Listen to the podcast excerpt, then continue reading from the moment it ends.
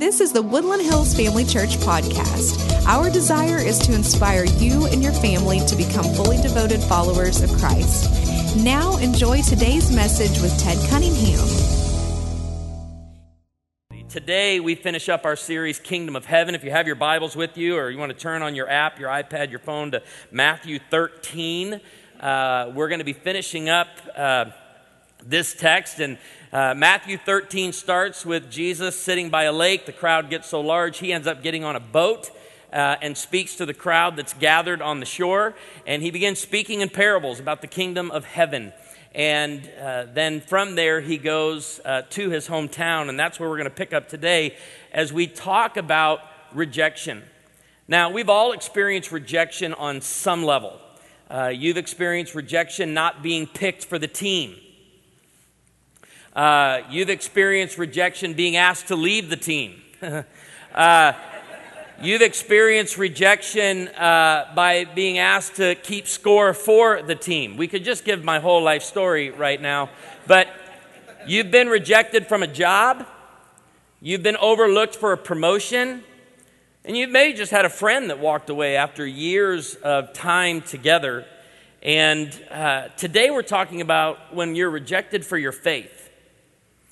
And we get, and we're going to see today in the Holy Week text that, that we, be, we, we can be rejected by the world, and we understand that, even though that's still, it's still painful. We shouldn't be shocked. But what happens when you're rejected by family and friends? Who here has led a family member or a friend to Christ? Would you raise your hand? Okay. And I love those stories, and I hear those stories all the time at our church those who have shared for years with a family member. I was with a buddy this week at Panera Bread who shared for years with a family member, and his brother came to know Christ late in life. And I love hearing those stories, and I love hearing about someone in their senior years uh, with major life change and all that comes with placing faith in Christ. But then the story, and I'm not going to ask you to raise your hand, obviously, on this one. But some of you have family members and friends who, yeah, you still go to the gatherings, but there's a kind of the hand put up, like, we don't want to hear it anymore. Right? We know what you believe, we know what you've shared, and I'm just done with it. But some of you, you go to the gatherings, your message has been rejected, but you're still there. But there are those in here that have had family and friends say, I want nothing to do with you. And today, as we talk about this level of rejection, we, we want to guard ourselves when rejected. Because when we're rejected, we tend to, it starts with, close our hearts. A closed heart, this is unresolved anger. We can become bitter. We can let resentment build within us. And when we close our hearts, we stop caring for others. Uh, somebody after the last service said, just take these last two words off and put a, I just stopped caring altogether. But with, with a closed heart, you, you're not looking to meet the needs of other people. And, and this is where we, we must be careful, follower of Jesus. We close our hearts, we stop caring for others, and then we can lose sight of our calling. In this series, we've been looking at these parables, these word pictures, great stories about the kingdom of heaven. And you and I are called as we treasure the kingdom, Christ and his kingdom, as we see that the kingdom is powerful, as we know what it means to be a believer in Christ Jesus. This is the good news that we are called to take out from here and out from our home. And we start today in Isaiah 53 3 as we look at the coming Messiah, as we look at Jesus. Isaiah says this He was despised and rejected by mankind. Jesus understands rejection. A man of suffering. Your translation may read a man of sorrows. In other words, he understands suffering. He knows your suffering. Uh, Hebrews says that he is our high priest, and he enters into that with us. And he's familiar with pain. Like one from whom people hide their faces, he was despised, and we held him in low esteem. If you are brand new to the investigating the faith, if you don't have any church experience and you've been coming for some time, we start today with this understanding of Jesus. Jesus knows our suffering and comforts us in it. Here's what you need to know He comforts us in it, doesn't mean that He removes it from us. We read Paul to the Corinthians say, He's the God of all comfort. He comforts us in our tribulation, in our struggle, in our difficulties. And that doesn't mean that necessarily the storm's going to be removed, but Jesus is the comforter, and He goes through this with you. Uh, maybe you saw it during the Super Bowl. Uh, these ads, it's an ad campaign that donors are bringing together called He Gets Us. There's some debate in the church about this and how much should be spent. This one says Jesus was fed up with politics too. Are there any amens on that one? Uh, Jesus agonized over his future too. And, and, and there's, uh, Christians are debating this. And I mean, like, I think $100 million in donors are bringing to the table for just this campaign. I was recently in a city, I saw one of these on a, on a billboard. And, and I, I want to share their words so you understand what the, the purpose of the campaign is. It says studies indicate that 64% of the respondents to this one poll believe that cancel culture is a direct threat to their freedom. For Jesus, cancel culture did not put his freedom at risk, it put his life at risk. However, such threats did not deter him from delivering his radical truth. This willingness to take a stand is a conviction that we wanted to permeate into the visuals for this topic. Speaking of, He Gets Us. We selected imagery that reflected the strain of standing up for your beliefs, even when the masses aimed to vanquish your voice, a feeling that Jesus knew all too well.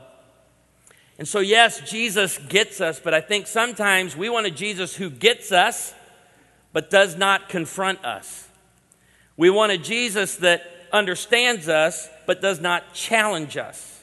We want a Jesus that, that heals and a Jesus that walks alongside us, but uh, calling me to repent, for the kingdom of heaven is near. Jesus gets us and he challenges us. He comforts and he confronts. And I want to start today before we look at the crowd. I don't know if you know this about crowds, but crowds can be fickle. I'll, I'll be honest, I'll share another passage just where I was this week as the week went on. It was a heavy week. It was a heavy week to watch not just the events unfold, but how people process it. And I, I found myself watching the news a couple of times, which I don't know why I do that. And I'm watching the screen going, You've lost the story. You've completely lost the story and what's happened. Why aren't we talking about the event that's unfold? And then I was reminded of the words in Isaiah chapter 5 Woe unto them that call evil good, and good evil, that put darkness for light, and light for darkness, that put bitter for sweet, and sweet for bitter. And here's what we know about crowds they're fickle, they will change in a moment. This is, I think this is why our parents often told us don't follow the, yeah, you know, bad company corrupts good character. Parents were always concerned about the crowd we were hanging with. If I were to ask my parents, hey, I'm leaving today, I'm going to do this, and maybe I was 13 or 14, that the first question my mom would ask, who are you going to be with? So she knew how to pray. Can I get an amen from the moms in the room? Crowds change. This is why we don't go with public opinion, we go with the scripture.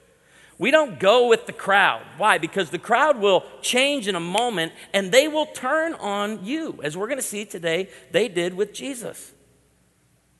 But, but, but here's what we have to guard against. Not, we don't need closed hearts. Some of you have a closed heart right now toward the public opinion, toward the mob mentality. And you're just, you, like me, you watch the news and I'll be inside of me goes, what did Jesus think about the crowds? How was Jesus moved by the crowds? Well, let's look. Matthew 9 36. When he saw the crowds, he had compassion on them. Do you have compassion on the crowds, whatever crowd it may be? Because they were harassed and helpless like sheep without a shepherd. And here we see in Matthew 15 that the great crowds came to him, bringing the lame, the blind, the crippled, the mute, and many others, and laid them at his feet, and he healed them. We like the Jesus who gets us and the Jesus who heals us. And today, what we're seeing, many want a loving Jesus who stays out of their business. I want Jesus to love and care for me and provide for me and walk alongside with me through the trials and the tribulations that I'm going with. But repentance, not a big fan of that message. Changed life, don't know. I know how I want to live. Now, Jesus finishes up all of these parables, and we read in Matthew 13, we're going to pick up. This is where we get the prophet is without honor in his own hometown. When Jesus had finished these parables there by the lake, he moved on from there. Verse 54 coming to his hometown. We need to add a detail from Mark chapter 6. Mark gives the same account with some different details added. And one very important detail in this story is that he went to his hometown with his disciples. Why is that important that his disciples accompanied him, as, according to Mark chapter 6? It's because in a few days after this, Jesus is going to send the disciples out two by two. We read it in Mark 6, it's the very next story. He's going to send them out two by two to share the good news of the kingdom of heaven. And he's going, he's going to instruct them what they are to do if they go someplace to a town or to a home that rejects the message.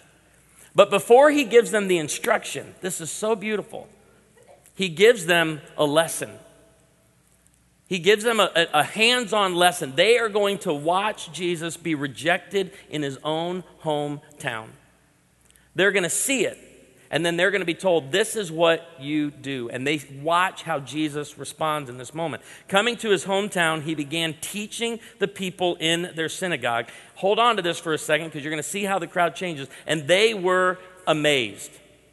Amazed can mean caught off guard, surprised. We use the word astonished. And then they begin asking, Where did this man get this wisdom? And these miraculous powers they asked. So they were amazed at what Jesus was saying and what he was doing.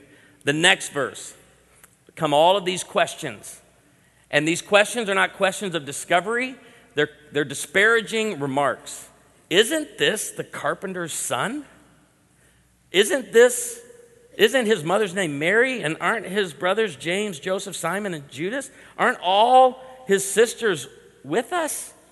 Uh, in other words, we, we know him. We know boy Jesus. Uh, I, my brother goes to our uh, first service, uh, first gathering, and uh, I called him out in the last gathering at 8:15. He was sitting back there, and I said, "I just want you to know if there's one person in here listening to me who is not impressed with me,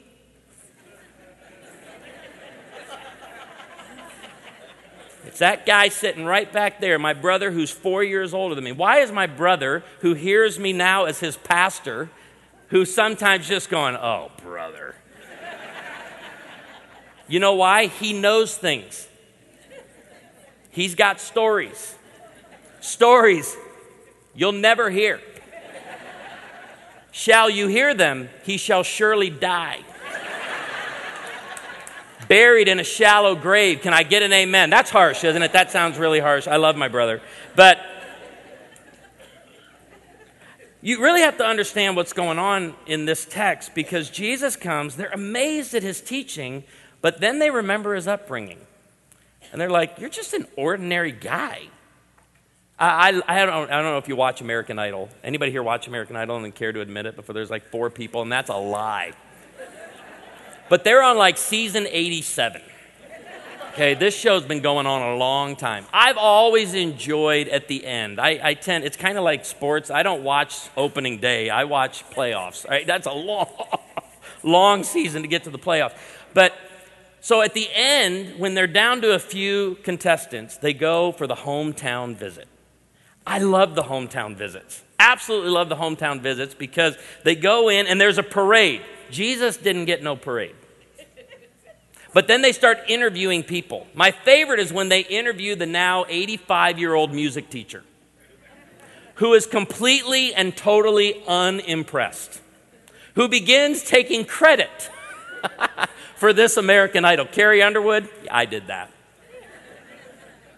I, I, love documentaries. One of my favorite documentaries, I love biographies. One of my favorite is Alan Jackson's. It's on Netflix. And it, I just love when you get the story behind the music. And Alan Jackson's music, I love it because it's just stories. You know, Daddy let me drive. And that whole thing's about his hometown. The, the, the series or the, the documentary is called Small Town Southern Man. It's a story about his mom and dad. It's all based off the song.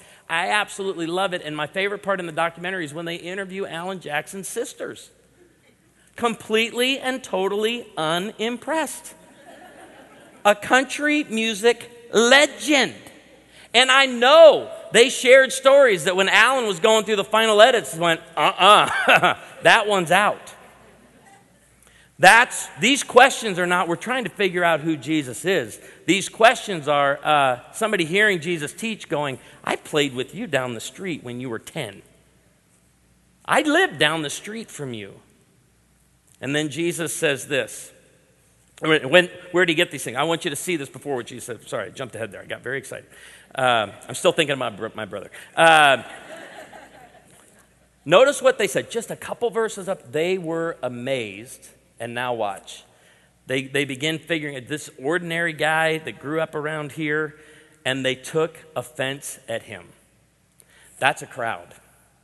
That's a crowd. They can be amazed one minute and offended the next. Let's talk about this, Woodland Hills, for just a second. You're like, oh, that was so good until that one point. I really liked the teaching, and then mm, I, didn't, I didn't care for that. Isn't it something how quickly we can go from amazed to offended? See, this is the Jesus we want. But you start telling me to repent and build my life upon you and upon your teachings, Jesus? Mm, I, this is how I'm living. This is why I'm living this way. Just be the loving Jesus. See, we want a loving Jesus who stays out of our business. And Jesus comes in after they take offense to his teaching. But Jesus said to them, A prophet is not without honor except in his own town. Now, watch, this is even more important.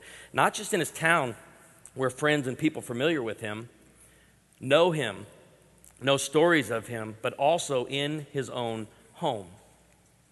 Family members rejected him. And this is painful. This is painful when, when family members and friends reject you. Verse 58 reads, and he did not do many miracles there because of their lack of faith. I got to give you one more detail from Mark chapter 6, verse 6. It says after this that he did perform some miracles, he healed some people. But in Mark 6 6, it says he was amazed at their lack of faith. Have you ever thought about that? What amazes Jesus? Twice, twice in the Gospels, Jesus is amazed. One time is here, he's amazed at their lack of faith. And then in Luke, we read he was amazed at the faith of the centurion. So in one case, he's amazed at someone's faith, and another case here, amazed at their lack of faith. I processed it a lot this week because there are many, and some are in here. Some are at this church. You've come here for a long time. You have heard the good news proclaimed from here in small group, at Ready to Wed, in Marriage 911, whatever it is that brought you here. You've heard the good news proclaimed from multiple voices, and you still reject the message. You still choose to live life your own way. And I can say those are moments that I'm amazed. I'm shocked. You're shocked. You've sat around a family gathering where things were being debated and discussed, and you share the good news, and you're like, This is the message that brings great joy, and you don't want it, and you sat there amazed, astonished, shocked that this good news would be rejected. But, followers of Jesus, some insight we have, and the disciples would have had watching all of this go down. We should not be shocked when rejected by friends and family. Pain, yes. Hurtful? Yes. Putting us in distress and hurting relationship? Yes. But we shouldn't be shocked. And the disciples, they're going to be rejected, but now they've seen Jesus himself rejected for the good news of the kingdom of heaven. Jesus, though, prepared us for this. We have his words in Matthew chapter 10, verse 36 that says, A man's enemies will be members of his own household. And what does Jesus say in Matthew 10? Do not, do not suppose that I have come to earth to bring peace. I didn't come to bring peace, I came to bring a sword. We don't talk about this verse a lot at Christmas. But he says, When you place faith in me, I want undivided allegiance. And what that means is when you choose me, some family members are going to say no to you and reject you. You will have family members that turn from you. But remember, I am your first love. Couple of things Jesus is not saying in Matthew 10 dishonor parents, dishonor family members. No, the goal here, I want to remind some of my very conservative type friends in here that, I mean, you're just, you're ready to pounce at a moment. This is not a goal. Right? Jesus isn't saying, go be as obnoxious as you can at the next family gathering. Make that uncle an enemy.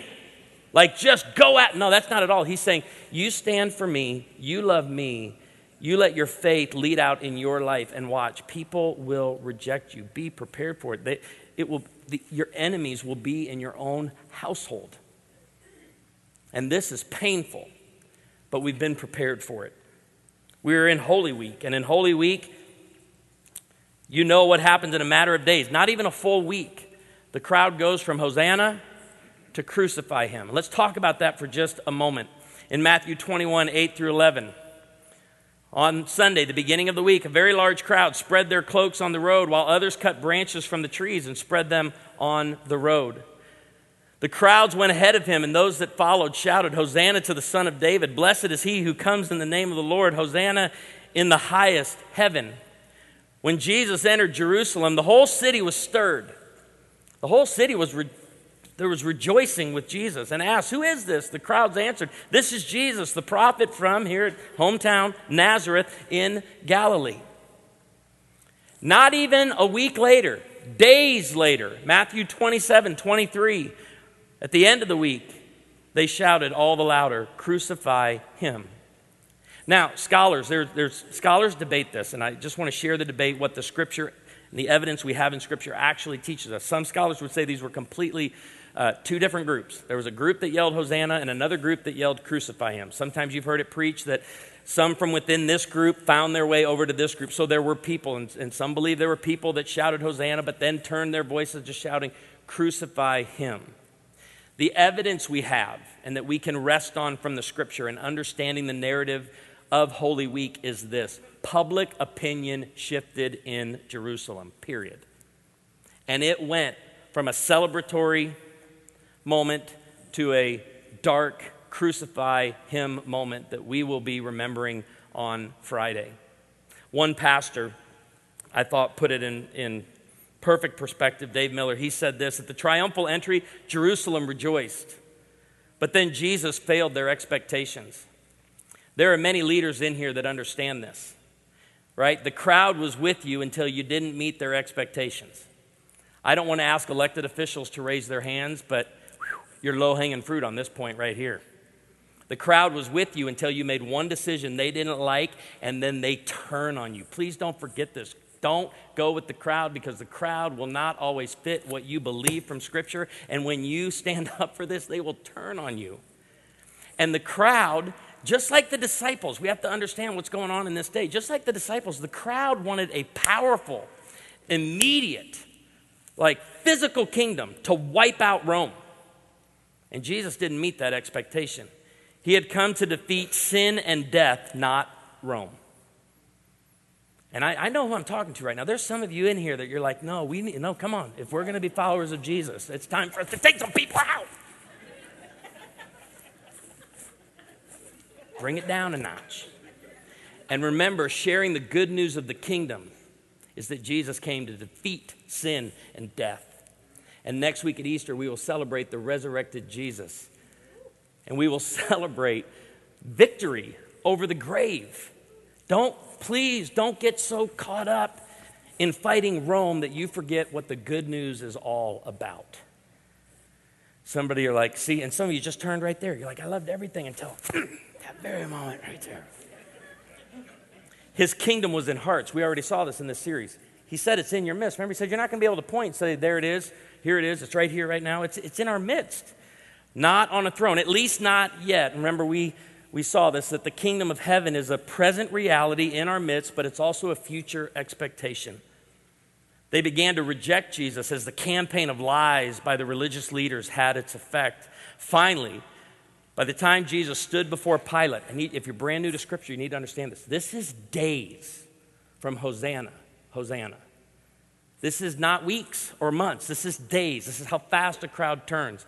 Finally, by the time Jesus stood before Pilate, there had been a dramatic shift in public opinion. And follower of Jesus, if ever there was a time in my life, in my life and ministry, I'm convinced of this. There's never been a time when public opinion just one day is over here and then over here and then over here. I don't go with public opinion, and you shouldn't either. We stick with Jesus We, we, we, just sang about it. We build our life on Jesus and his teachings. Everything else sinking sand. And it's not the foundation for our life. Followers of Jesus should not expect public opinion to swing in our direction. And again, it's painful. I don't think we can deny the emotion. It's difficult and it's painful. But we shouldn't be surprised. Why? Jesus again. Just as he prepared us for this within friends and family, he prepares us for this from the world. This is what he says. John 15, 18. If the world hates you, please keep in mind, it hated me first. And I, want to remind all of us this is not a challenge. Again, it's not a challenge to see if you can get people to hate you. It's just take your stand for Christ. And when you do, the world will hate you. And I've got to be prepared when I watch or hear or listen to other you know, voices in public opinion to not be swayed by it. Follower of Jesus, let's not be swayed by it. Let's be reminded that the world hated Jesus and what he stood for. So, what do you do? What do we do?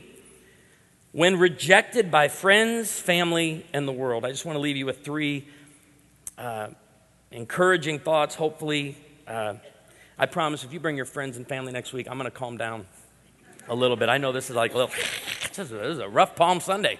Uh, we are celebrating the resurrected Jesus, but this is just. Uh, last week was a heavy week, and I'm telling you, we're entering into another heavy week. Don't just sit with the events of Holy Week, like enter into them, like sit in them for a little bit and feel these events. When rejected by family, friends, and the world, keep an open heart. Keep an open heart. I, I just keep coming back to this verse. Jesus had experienced beatings, betrayal, suffering, rejection. And at the end of the week, in the midst of all of this, while you and I are getting fired up with public opinion going against him, Jesus is able to say this from the cross Father, forgive them, for they do not know what they are doing. That is the heart of our Savior.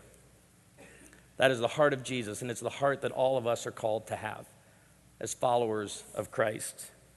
Pastor Jared Wilson said this. I think it's a great reminder for us. An upside to getting older is that you start to care less what people think. I'm looking at my senior adult friends in here who are on fixed incomes because you're retired. Right? And you're able, in, in, in the first gathering today at 8.15, man, they were cheering like, yeah, because I asked them, when did your give a dang break? And they're like, man, the day of my retirement, when I got the sheet cake, I couldn't care less what people thought of me. And I'm like, okay, but be careful. Because you may be at that place you couldn't care less what people think. But a potential downside is that you can start to care less how people feel. Probably a good sign of a heart closing toward those that Jesus loves and those who we're called to love. Number two, very important, when rejected by friends, family, and the world, stay on mission. I am preaching to myself right now because it is easy for me to dream of a sheet cake. You know it, I'm a big fan of sheet cakes right now. And, uh, but I'm never going to leave the mission until the Lord returns or calls me home. Stay on mission. And here's where we get Jesus after the parables he shares at the lake, after he goes to his hometown, he sends his disciples out two by two to share the good news of the kingdom of heaven. And here's what he instructs them. As they've just witnessed now in Jesus, his own hometown, if anyone will not welcome you or listen to your words, leave that home or town and shake the dust off your feet. Leave that as a sign for, hey, the mission continues. The good news continues a lesson we have to stay on mission. Some of you are around toxic people right now, and toxic people are bringing you down and keeping you from your mission. Shake the dust off your boots and move on, continuing to share the good news of the kingdom of heaven. Don't quit. And we've, we've been saying this for a long time now around since our armor series, but number three, and finally, take your stand take your stand. Ephesians 4:14, then they will no longer be infants tossed back and forth by the waves and blown here and there by every wind of teaching that comes from the crowd. There's going to be a new teaching tomorrow. There's going to be something new and exciting that someone tells you we should be believing this, we should be believing that. Listen, that stuff's going to come in and out of your life by the cunning and craftiness of people in their deceitful scheming. Take your stand for Jesus, his kingdom, and his word. And build your life and your foundation there in Ephesians 6 10 and 11, we read, Finally, be strong in the Lord and in his mighty power. Put on the full armor of God so that you can take your stand against the devil's schemes. The devil is brilliant and the devil hates you, and he doesn't want you on mission. Right? Take your stand. Take your stand. Pastor, yesterday, I was very blessed by him. We were having a great conversation over coffee. I, uh, I asked him, I said, when did you first start drinking coffee? He said, at four. Said at four. He's a Baptist pastor. And uh, I said, four years old? And he said, yeah. He said, I would go over to my grandma's house and she would put that much milk in the cup, that much sugar, and about that much coffee. And uh, then we'd go out on the front porch and smoke Virginia Slims. She smoked Virginia Slims. I, I didn't ask, did you start your smoking habit at four? Uh, but he said, and then I just weaned myself, you know, off the milk. And I go, when did you start drinking black coffee? He said, uh, uh, in my early teens. I go, man, you are a hardcore coffee drinker. We're having a great conversation as pastors do over coffee. And uh, he just blessed me with the words, and I just want to bless you with the same words. He said, You know, we're, we're living in the times, Ted, that we know about, we're prepared for. He said, uh, I am going to encourage you as I'm encouraging every other pastor and believer I know take your stand. Just stand. Don't back up. Don't sit down. Just, just keep it up. And I, it's just simple. That's what I needed to hear, and I know it's what you need to hear. Take your stand with an open heart, caring for people. Have compassion on the crowds. And as we do, so we're going to enter into the Lord's Supper. If you've not received the elements, you can raise your hand, and Al's back there, and Julie, and several others. They'll be happy to bring these to you. But I want to tell you, everyone's invited to the Lord's table. But to receive the Lord's Supper, you must receive Christ. To take the Lord's Supper in a worthy manner. I take you to John chapter 1, verses 9 and 12. They kind of sum up everything we've talked about this morning. Sums it up beautifully. The true light, Jesus, that gives light to everyone, was coming into the world. He was in the world, and though the world was made through him, he's the creator and sustainer of all life. The world did not recognize him. He came to that which was his own. We just that's what we studied in Matthew 13 today. He came to his own hometown. He came to his own people, and look what it says. His own did not receive him. Yet, verse 12 says, To all who did receive him, to those who believed in his name, he gave the right to become children of God. And that's you and that's me. For those who place faith in Jesus, the Lord's Supper is for you to be reminded of what Jesus did when he went to the cross for you and for me and for the forgiveness of sins. I'm going to ask that you bow your head with me and you prepare your heart so you can take the Lord's Supper in a worthy manner. Thank the Lord for his sacrifice, for his blood, and for his body. Confess sin. Prepare to reconcile relationships.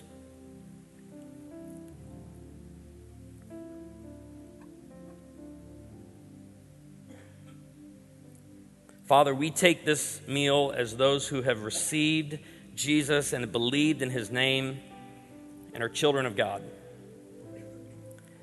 Thank you for the sacrifice of Jesus, for the forgiveness of our sins.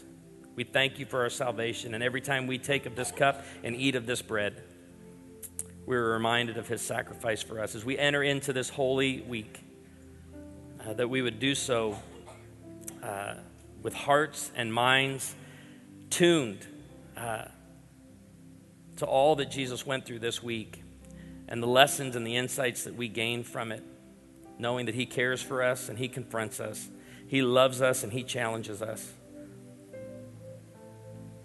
We pray this in the authority of the name of Jesus. In Matthew 26, 26 through 29, it reads While they were eating, Jesus took bread, and when he had given thanks, he broke it and said, broke it, gave it to his disciples, saying, Take and eat. This is my body.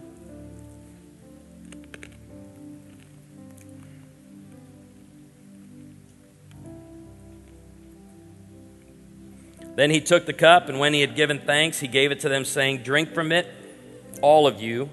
This is my blood of the covenant, which is poured out for many for the forgiveness of sins.